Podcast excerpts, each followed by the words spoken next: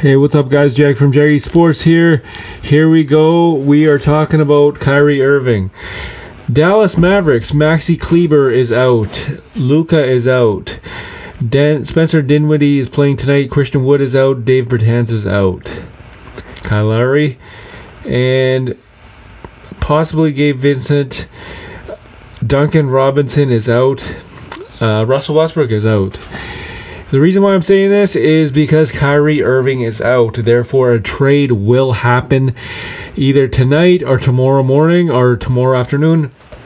We don't know. Therefore, the entire NBA is on hold in terms of trades.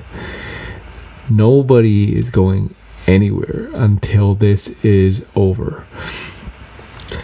At the end of the day, as a team, you want to strategize.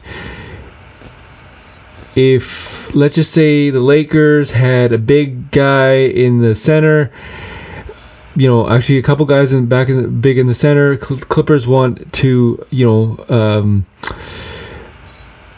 be competitive with that, so they're gonna get a couple big guys, right? So wherever Kyrie Irving lands, you want to compete with that.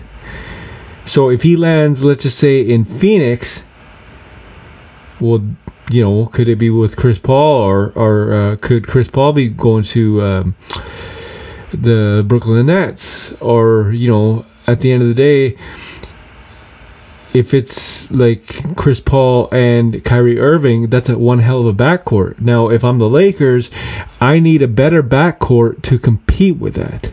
So I'm going to make a trade based on the Ky- uh, Kyrie Irving situation. So you you guys see what I'm saying here? This entire thing is on hold because of the Kyrie Irving situation.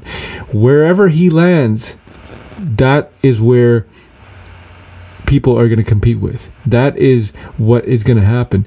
Therefore, the whole Raptors, Gary Trent Jr., OG Anunoby, and um, Fred Van VanVleet situation is on hold. Nothing is going to transpire until Kyrie Irving lands in his spot. This is Jag from Jaggy Sports.